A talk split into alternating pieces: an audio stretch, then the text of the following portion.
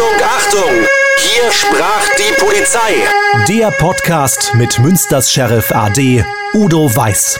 Und hier ist Ihr Moderator, Philipp Böckmann. Und hier ist Udo Weiß. Hallo. Hallo Philipp. Udo, wir sprechen weiter über Makedonien. Erklär uns noch mal einmal ganz kurz, äh, wo liegt Makedonien genau und wieso habt ihr dort geholfen? Ja, nach dem Zerfall Jugoslawiens und äh, nach den Auseinandersetzungen äh, auf dem Balkan 1991 hat sich Makedonien im September 1991 für unabhängig erklärt. Und äh, damit war es das einzige Land, das äh, ohne den Einspruch Belgrads äh, dann seine Selbstständigkeit auch aufbauen konnte. Und das bedurfte natürlich der Hilfe. Denn äh, man hatte im Grunde genommen nichts und äh, brauchte Unterstützung auch aus dem Ausland. Und Makedonien ist, wie wir immer gesagt haben, die Schweiz des Balkans, umgeben von vielen anderen Ländern, ein Transitland und äh, insofern auch ein wertvoller Ansprechpartner auch für Deutschland und für die deutsche Polizei. Der erste Besuch von dir, das war so eine Art Beobachtungsbesuch nach dem Motto, wie sieht's äh, dort aus in Makedonien? Wie können wir die Polizei dort unterstützen? Udo, welche Eindrücke hattest du denn von Makedonien, von dem Land, von der Landschaft? Ja, die Landschaft äh, ist äh, beeindruckend, so wie man das äh, aus diesem gesamten Balkanbereich heraus kennt. Die Menschen sind freundlich und aufgeschlossen und gerade was Makedonien betrifft, da war erkennbar so dieses Bestreben, wir wollen eigenständig sein, wir wollen etwas Neues aufbauen, etwas Demokratisches aufbauen und wir suchen auch den Schulterschluss zu Deutschland und äh, viele hatten gute Erfahrungen ja auch gesammelt äh, mit Deutschland, weil sie entweder hier in Deutschland waren oder noch Verwandte in Deutschland haben. Und ähm, insofern war das äh, schon sehr, sehr beeindruckend. Ich muss noch mal kurz auf die Landschaft zu sprechen äh, kommen. Also äh, Griechenland, Rhodos ist äh, aus meiner Erinnerung viel Stein und Geröll. Wie war das in Makedonien? War das eher hügelig? War das eher alles flach?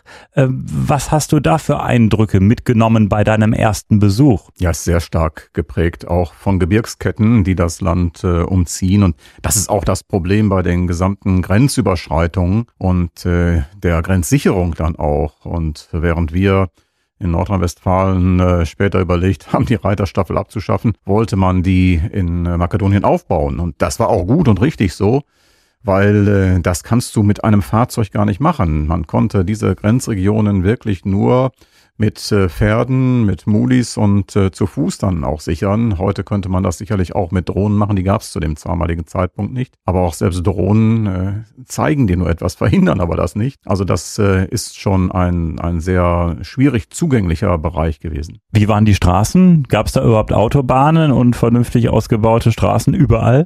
Ja, die gab es. Ähm, so wie man das auch kennt, möglicherweise auch aus seinen äh, Jugoslawien-Reisen, die man dann auch gemacht hat. Natürlich gab es hier und da auch mal, auch mal äh, einige Probleme und Schäden. Und ich erinnere mich noch, beim ersten Besuch habe ich einen äh, Streifenwagen gesehen, äh, blau-weiß mit einem riesengroßen Wappenporn drauf. Das war dieser damalige BMW, ich weiß jetzt gar nicht mehr die Typenbezeichnung, ein ganz flacher Sportwagen und ähm, den hatte man auch, auch äh, aus diesem Diebstahlsfundus, wo man Fahrzeuge sichergestellt hatte. Der sah fantastisch aus, absolut. Blaulicht obendrauf und ähm, das war ähm, ein, ein sehr hochkarätiges, schnelles Fahrzeug. Ähm, nur der lief ungefähr ein halbes Jahr, weil dann auch bei einer Hochgeschwindigkeitsfahrt äh, ein solches Loch in der Fahrbahn war, dass der Wagen dann äh, verunglückt ist. Den Kollegen ist Gott sei Dank nichts passiert. Also da musste man überall mit rechnen. Mhm. Also es gab Schäden. Autobahnen, es gab ordentliche ja, ja, Straßen, auf, auf aber ähm, ordentliche Straßen ähm, nicht unter unseren Gesichtspunkten. Ja, also ich äh, bin auch einmal noch äh, zu Zeiten Jugoslawiens mit ähm, einem Fahrzeug dort Land gefahren und es war ein privater Aufenthalt. Also das waren natürlich andere Fahrverhältnisse wie hier. Insbesondere waren die Straßen alle nicht beleuchtet. Hm. Du hattest also die Überlandstraßen nicht beleuchtet. In der Stadt sieht das natürlich anders aus. Skopje kein Problem. Auch Ochet ähm, aber diese Überlandstraßen, du hast teilweise keine Richtungsspuren, Richtungshilfen, Richtungspfeile und äh, von daher ist insbesondere dann, wenn es dunkel ist und wenn dann auch mal so ein Gewitterregen kommt, äh, sind die Fahrverhältnisse schon anspruchsvoll. Du, ich war mal vor vielen Jahren in äh, Polen. Mittlerweile sind die Autobahnen auch super ausgebaut. Ich weiß ich bin da genau ich, entweder über Frankfurt oder oder Görlitz. Auf jeden Fall äh, Brandenburg, die Ecke Richtung Polen. Und bis zur polnischen Grenze war alles okay. Aber ich glaube, dann ging das äh, Gehuckel los. Das war schon extrem. Also das war irgendwie das Gefühl, also Einweg, ich weiß nicht, ob Hin- oder Rückweg, war völlig in Ordnung. Da hat mit Hilfe der EU wurde da schön alles neu betoniert und äh, asphaltiert vor allem. Aber auf einem Weg, ich glaube, ich hatte wirklich fast schon äh, Magenschmerzen, mir schlecht geworden, weil es war nur ein äh, äh, Auf und Ab im Auto. Ja. Also ich, meine Stoßdämpfer haben es überlebt, aber das fand ich schon äh, Hardcore. Also vor allem dauerhaft halt. Ne? Also, also so schlimm war es äh, ja. in Makedonien Gut. nicht, das muss man sagen. Also aber die Infrastruktur in dieser Hinsicht äh, doch ausreichend. Wie habt ihr dort konkret geholfen? Was hat deine Bestandsaufnahme ergeben? Wie konkret seid ihr dann vorgegangen bei eurem insgesamt fünfjährigen Einsatz dort? Ja, wir haben natürlich äh, einige Bereiche festgestellt, ähm, die problembehaftet waren und ähm, das war der große Bereich der organisierten Kriminalität, Bandenkriminalität, ähm, denn wie immer gibt es auch ähm, so einen kriminologischen Erklärungsansatz. Wir nennen das dann die Kriminalität der Ströme. Das heißt, immer dort, wo Aufbruchsstimmung ist, äh, wo staatliche Defizite erkennbar sein können, da ist das natürlich ein äh, Bezug wo die organisierte Kriminalität sofort versucht, dann auch Boden zu fassen. Und insofern war das völlig klar, dass das auch Makedonien der Fall sein wird, insbesondere mit dem äh, leistungsfähigen Flughafen in Skopje dann auch. Insofern war das halt eben Bandenkriminalität, äh, organisierte Kriminalität, äh, in der Folge dann Falschgeldkriminalität, Drogenkriminalität und äh, natürlich auch große Probleme mit äh, dem Umbruch und daraus resultierend dann äh, Tumultdelikte, wir würden hier sagen dann Friedensbruch und auch Widerstand gegen Verstreckungsbeamte als staatliche Repräsentanten. Und das alles äh, ebenso wie eine absolut desolate Verkehrslage galt Altes aufzubauen. Und äh, von daher haben wir dann hier auch den Schwerpunkt drauf gelegt. Und insofern äh, gab es unterschiedliche Ansätze. Und das Wichtigste dabei ist immer, dass man die Kollegen aus äh, dem jeweiligen Land, jetzt in diesem Bereich Makedonien, ähm, nach Deutschland holt und äh, wir dann auch Fortbildungsmaßnahmen in Deutschland durchführen. Wir auch zeigen, wie man hier andere Dinge anders regeln kann, wie sie das selber auch erleben, dass das auch effektiv ist. Nicht nur aus dem Buch heraus, sondern auch erleben, dass man zum Beispiel auch mal eine Einsatzkonzeption bei einem Fußballspiel dann auch erlebbar macht. Man fährt dann auch mit denen ins Stadion, die Kollegen erklären das dann auch. Und ähm, wichtig ist auch immer für uns, dass äh, die Kollegen, die dann auch, äh, die deutschen Kollegen, die dann auch hier die Kollegen betreuen, selber auch mal im Entsendeland waren. Insofern habe ich deshalb immer Wert darauf gelegt, weil die Kollegen dann auch vor Ort die Verhältnisse genau sehen müssen und erkennen müssen. Äh, denn eins äh, war immer unser Bestreben, wir wollten nichts von oben herab wie Entwicklungshilfe machen, sondern wir wollten immer auf Augenhöhe uns austauschen. Kolleginnen und Kollegen tauschen sich aus und jeder macht seine eigenen Schlüsse und seine eigenen Erfahrungen. Und äh, das ist so ein Erfolgsrezept, um auch überhaupt Akzeptanz zu finden. Und von daher haben wir materielle Aufbauhilfe geleistet. Wir haben äh, Kollegen entsandt nach Makedonien mit bestimmten Fortbildungsprogrammen. Wir haben Kollegen aus Makedonien hierher geholt. Ähm, wir haben zum Beispiel auch der damalige Inspekteur der Polizei Alexander Donchev äh, der hat hier einen Sprachkursus bekommen in Deutschland, um auch unsere Konversation dann insgesamt äh, zu erleichtern. War Inspekteur, das ist praktisch der diensthöchste Polizist in Polizeiuniform, genau. auch in Makedonien auch dann in gewesen. Makedonien, ja. ja. War da mehrfach bei uns zu Hause zu besuchen. Unheimlich netter, netter Mensch. Und äh, das waren so einzelne Ansatzpunkte, wobei wir dann immer Wert darauf gelegt haben, dass äh, am besten auch ganze Projekte abgeschlossen werden. Zu den Projekten komme ich vielleicht später. Mhm. Zunächst einmal zu den ersten Maßnahmen. Da ging es dann wirklich um effektive Einsatzbewältigung im täglichen Dienst. Welche Erfahrungen haben wir da?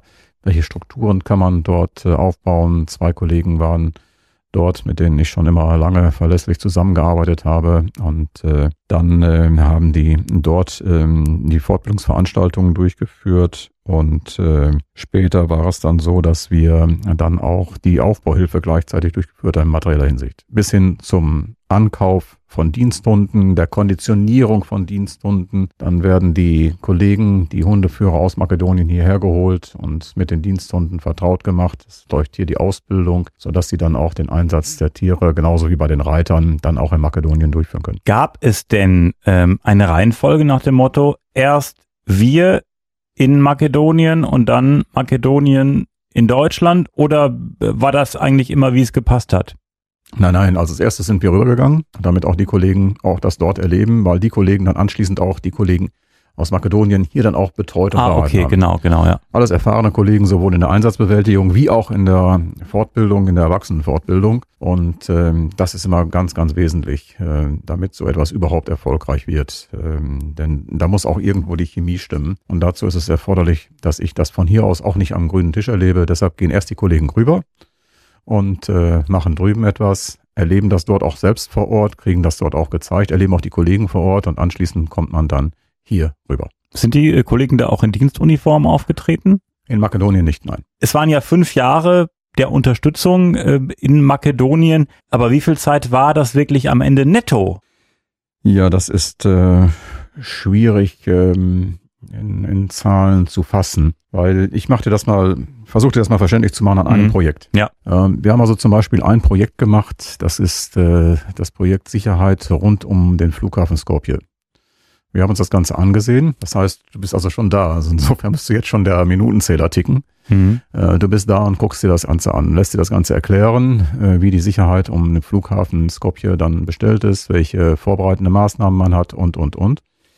Und äh, haben dann festgestellt, dass das zu dem Zeitpunkt nicht dem europäischen Standard entsprochen hat. Und ähm, dann haben wir das mit den Kollegen erörtert und äh, ihnen deutlich gemacht und äh, angerissen dann auch, wie man so etwas gestalten kann. Dann müssen die das natürlich auch akzeptieren und sagen, ja, das äh, ist prima, das überzeugt uns. Also das ist ja auch alles schon vorbereitende Maßnahmen. Und äh, nachdem wir das dann gemacht haben, haben wir äh, eine intensive Bestandsaufnahme am Flughafen gemacht. Dann äh, war es so, dass äh, wir dann hier die Maßnahmen vorbereitet haben und äh, haben die auch checklistenmäßig, unterlagenmäßig komplett aufgearbeitet. Dann kam eine Mitarbeiterin aus äh, Makedonien noch rüber, die das Ganze dann auch nochmal übersetzt hat. Und ähm, dann haben wir äh, die Kollegen eingeladen hierhin, haben hier ein umfangreiches Seminar gemacht, haben dann auch einen Besuch bei einem deutschen Flughafen äh, durchgeführt.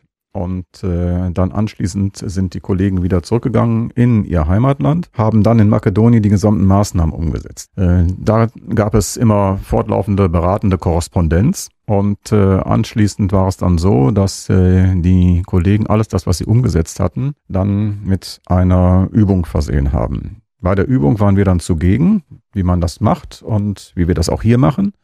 Äh, mit Beobachtern und wertet das Ganze hinterher dann aus, um das dann nochmal äh, zu optimieren. Parallel dazu äh, muss man äh, so sehen, dass wir auch noch äh, Rauschgift und Sprengstoffspürhunde angeschafft haben. Rauschgift und Sprengstoffspürhunde wurden dann hier konditioniert und die damaligen Hundeführer, die mussten ausgewählt werden. Die kamen dann hier rüber, wurden mit den Hunden vertraut gemacht, gemeinsam ausgebildet und anschließend wieder rüber. Denn worum ging es? Es ging erstmal um das grundsätzliche Sicherheits-Know-how an einem solchen Flughafen. Und dann ging es äh, natürlich auch um Fragen des Schmuggels, des Rauschgiftschmuggels insbesondere. Und dann ging es natürlich um äh, Fragen des äh, Hijackings, also der Flugzeugentführung. Und es ging um Fragen von Bombendrohung. Und da gibt es bestimmte Szenarien. Und das alles muss vorbereitet werden. Und äh, insofern gibt es dann einzelne bestimmte Abläufe, bestimmte Positionen, was immer man auch in diesem Bereich polizeilich dort so vorhält, wo ich jetzt natürlich jetzt nicht in der Tiefe drauf eingehen möchte. Und das alles äh, muss umgesetzt werden. Und du hast jetzt schon gemerkt, das ist eine ganze Menge. Und äh, dann auch, wie gesagt, in der Nachbetrachtung, also da kommt eine ganze Menge dann zusammen, ja. ohne dass man jetzt sagen kann, das ist jetzt diese eine Woche gewesen. Ja, ich meine, auch parallel, ich meine, du warst dann äh, zur Beobachtung, zur Bestandsaufnahme eine Woche da, dann bist du wieder in Deutschland, dann schreibst du erstmal einen ausführlichen Bericht. Das Absolut. dauert auch einige Tage. Parallel ist vielleicht schon äh, ein Kollege wieder vor Ort und äh, schaut sich was anderes an. Ähm, das alles zusammenzurechnen, ist hier vor allem jetzt äh, so viele Jahre später natürlich schwierig, aber ich würde sagen, es ist eine, eine sehr intensive Unterstützung gewesen über fünf Jahre, die man in äh, Stunden und Tagen im Grunde genommen äh, gar nicht beziffern kann. Ja, ich habe ja dir auch mitgebracht, damit du siehst immer wiederum auch so als Beleg, dass das nicht alles frei erfunden ist. Aber äh, der Reisebericht über die Dienstreise nach Makedonien vom 25. bis 29. April 1994 umfasste 40 Seiten. Ja. Und äh, das ist natürlich etwas, äh, was man dann anschließend auch äh, natürlich dem Innenministerium vorliegt. Und in diesem Fall geht es ja dann auch noch ins BMI, weil, wie gesagt, das Mhm. Ganze Innenministerium. ja, Innenministerium ne? B- Nordrhein-Westfalen und Bundesinnenministerium. BMI, Bundesministerium Bundesministerium des Inneren. des Inneren, ja. und ähm, natürlich über das äh, nordrhein-westfälische Innenministerium. Und insofern äh, ist das schon richtig, da kommt eine Menge zusammen. Du hast Fotos mitgebracht, Udo. Ja. Ich äh, sehe hier gerade, also der, der äh, Schnäuzer ist ein bisschen äh, grauer geworden. Bei dir sehe ich hier. Ansonsten, was haben wir denn hier für Herren hier am äh, Schreibtisch? Ich habe hier ein äh, Du mit eins, zwei, drei, vier, fünf. Also jeder Menge äh, Herren, die äh, da irgendwie. Äh, du berichtest da was. Was war das für ein Foto? Was ist das für ein Foto hier? Ja, das ist richtig. Äh, Derjenige, ich will den Namen jetzt nicht nennen, weil ich nicht weiß, ob er damit einverstanden ist, ähm, der links neben mir sitzt, ähm, kam aus der Bundesbehörde Hm? und die anderen kamen alle aus äh, der Republik Makedonien. Hm? War das eine Und Besprechung in Münster? Ist, nein, das ist in Makedonien. in Makedonien, ja. eine derartige Besprechung und dann geht es halt eben darum, dass man das, was man besprochen hat, natürlich auch niederlegen muss. Das muss natürlich schriftlich niedergelegt werden, das muss abgesprochen werden, das muss vorgelegt werden, Mhm.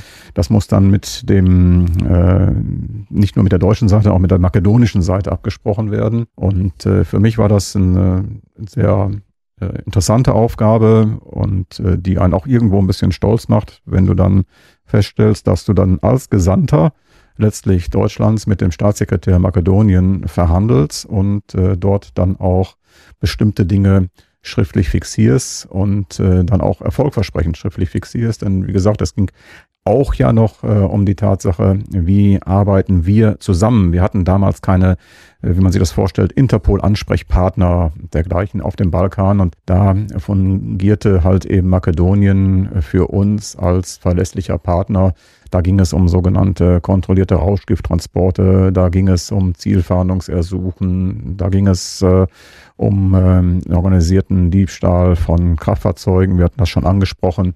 Fahrzeuge, die ähm, äh, ohne Eigentumsverhältnis erstmal sichergestellt werden. Viele natürlich dann auch gerade, die aus der Bundesrepublik dann entwendet worden sind und dann von den Kollegen dort aufgegriffen wurden. Hier ist ein äh, Foto, da hast du so eine äh, Tarnjacke an. Äh, Ist das so eine UN-Jacke oder was Ja, ist das? das ist- Mit ja, das einer ist- Frau bist du da auf Ja, dem das Foto? Ist, das ist unsere äh, Dolmetscherin gewesen, die selber auch Kollegin war und äh, auch eine ganz interessante Biografie hat. Und sie sprach hervorragend und schrieb hervorragend Deutsch, ist auch hier aufgewachsen. Vater war hier Botschafter und ist äh, zu dem Zeitpunkt dort auch Polizistin und äh, war dann auch unsere äh, Dolmetscherin in dem Bereich. Und da hatte man mir äh, diese Jacke äh, geschenkt. Das ist eine Jacke der äh, Spezialeinheit Makedoniens. Finde ich aber echt cool. Ich kenne ihn sonst nur im Anzug, aber der ist wahrscheinlich drunter, ne? Weil die Krawatte ist, hast du ja, ja, der nicht. ist richtig drunter. Das war bei ja. einem auch einem Besuch, wo die Kollegen hier waren und dann gibt's natürlich einen Tag vor Abreise immer ein gemeinsames Abschiedsessen. Ich habe hier noch äh, ein Foto von dir, äh, auch wieder Makedonien und zwar äh, sehe ich hier Landschaft. Also es sieht echt aus wie so ein idyllisches Bergdorf Absolut. äh, und äh, auch viel Grün, äh, finde ich richtig klasse und ein mega Ausblick, so wie ich das hier sehe. ja, wunderschön, wunderschön. Wir haben also Malerisch ist ja echt ein Postkartenmotiv. Ja, da, wo, da stand ich ähm, auf der Terrasse eines äh, Restaurants, das äh, umgeben war mit unzähligen Pfauen und äh, da hatte der Staatssekretär uns äh, zum Essen eingeladen. Das war unmittelbar vor unserem Abflug und da sind wir dann äh, anschließend von dort aus direkt dann auch zum Flieger und dann ging es ab wieder nach Hause. Wie hast du das Essen in Makedonien in Erinnerung? War das lecker? Was haben die da? Ist das auch so äh, Balkanmäßig, so Puster oder was ist das? Ja, so? ja, das ist so, wie wir das im Grunde genommen kennen aus äh, dem gesamten Balkanbereich. Lecker, schmackhaft, also Mhm. würzig.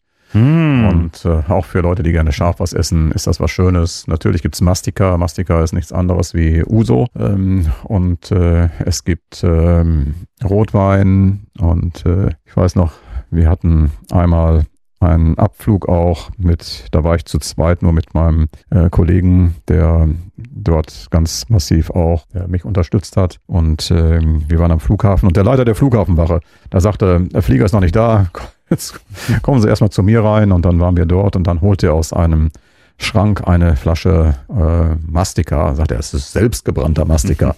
ja, und dann haben wir da den selbstgebrannten Mastika von ihm dann auch noch trinken müssen. Und äh, ja, wir haben gedacht, die Fußnägel würden uns aufkrempeln. scharf und hart war der.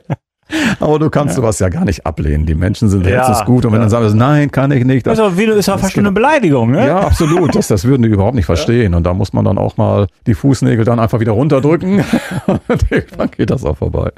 Du hast Ikonen mitgebracht. Ich reich sie dir mal einmal rüber. Ja wie kann man das beschreiben? Also wer sich kirchlich nicht so auskennt, kannst du es einmal genau erklären, Udo, bitte für alle. Ja, bei meinem ersten Aufenthalt waren wir ja auch in Ochrid. Ochrid ist eine Grenzregion äh, im Süden Richtung Kosovo-Albanien und äh, die, diese Grenzregion leidete sehr stark unter Überfällen. Und äh, das äh, wollten wir konkret aufnehmen in diesem Bereich. Und die Kollegen hatten uns auch verdeutlicht, dann, welche schwierigen topografischen Verhältnisse man dort hat, um äh, das Ganze doch entsprechend zu sichern. Und im Nahbereich äh, von Ochit, also in Ochit selbst, ist die St. Clemenskirche.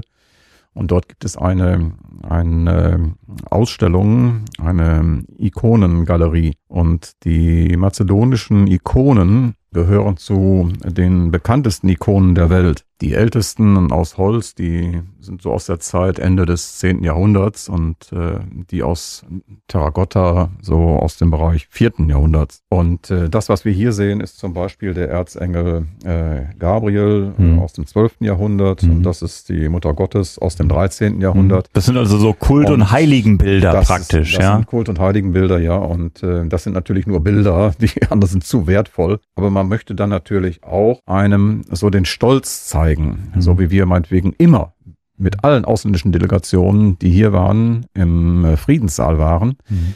ähm, und immer eine Stadtführung durch Münster gemacht haben, mit allen mhm. Erklärungsansätzen. So wollen die Kolleginnen und Kollegen einem drüben natürlich auch ein Stück ihrer Heimat vergegenwärtigen und den Stolz auch rüberbringen, der dann da ist.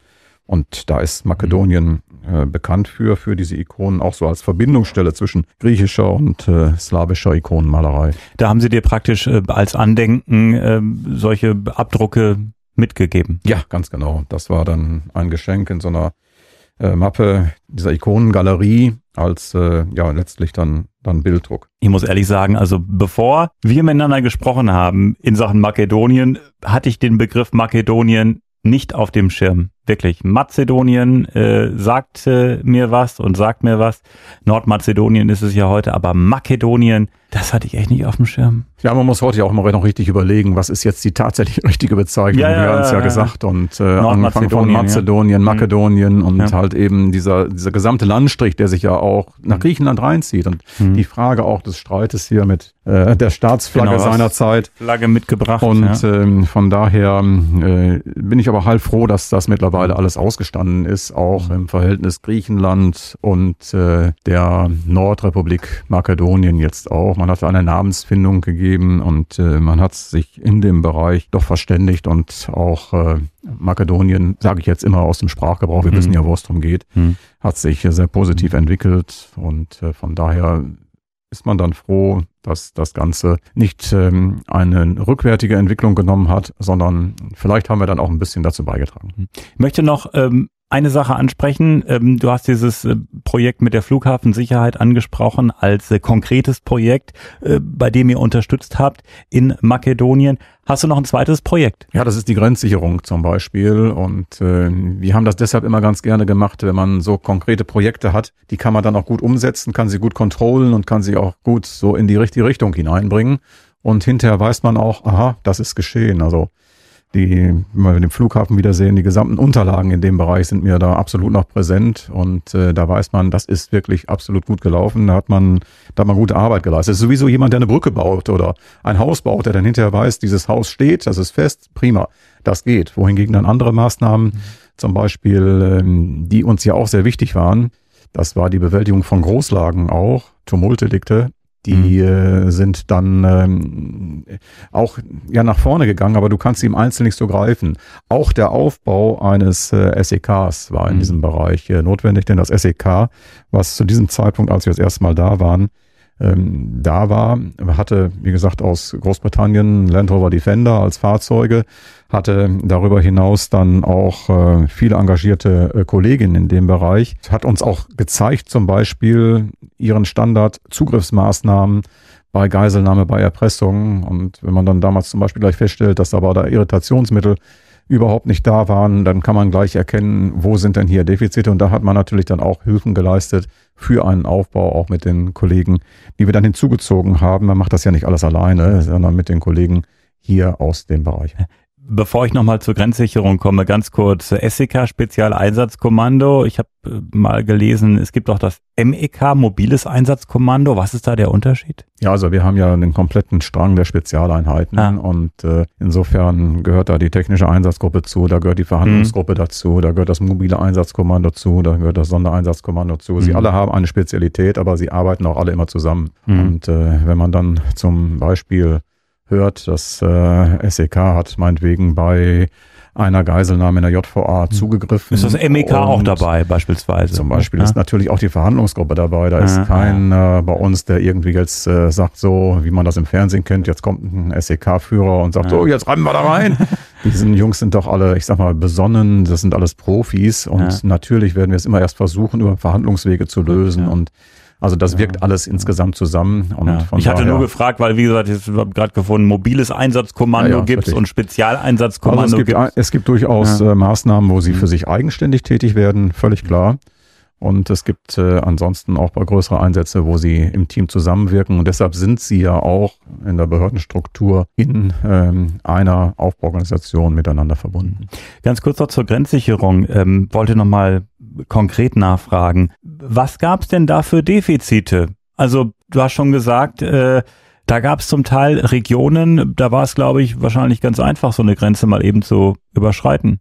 Ja, das ist zum Beispiel der Bereich äh, Ochrid, das ist also die Grenze Richtung äh, Albanien und äh, 1993 gab es da über 100 Grenzverletzungen, von denen über 60 schwer waren. In drei Fällen war es dann so, dass es äh, wirklich zum Schusswaffeneinsatz kam, gegenseitig. Die Menschen hatten auch Angst, die dort äh, wohnten. Denn man muss sich das so vorstellen, dann kamen Menschen, denen es noch schlechter ging noch weitaus schlechter ging, aus Albanien rüber, überfielen das Dorf, so wie man das aus dem Wilden Mhm. Westen kennt, überfielen das Dorf, raubten die aus und dann ging es wieder zurück. Und das war so zum Beispiel eine typische Grenzverletzung. Also das war nicht irgendwie jetzt einfach mal so, so ein kriegerischer Akt, wo man sagt, wir wollen Gelände annektieren, sondern das waren wirklich solche Überfälle auch, äh, wo es um Hab und Gut geht und ähm, natürlich auch um Schmuggel und viele andere Dinge dann auch. Und äh, wenn du dann überlegst, in so einer Stadt wie Ochrid waren es aller Zeit äh, 20 Polizeibeamte, die ja einen Dienst sich rund um die Uhr teilen müssen. Das ist äh, dann schon sehr herausfordernd. Und wenn man dann eine Gebirgskette hat, wo man nur verschlungene Pfade hat, wo die Einheimischen sich nur auskennen, aber andere wenig, dann muss man in diesem Bereich ja erstmal eine Struktur der Grenzsicherung komplett wieder aufbauen.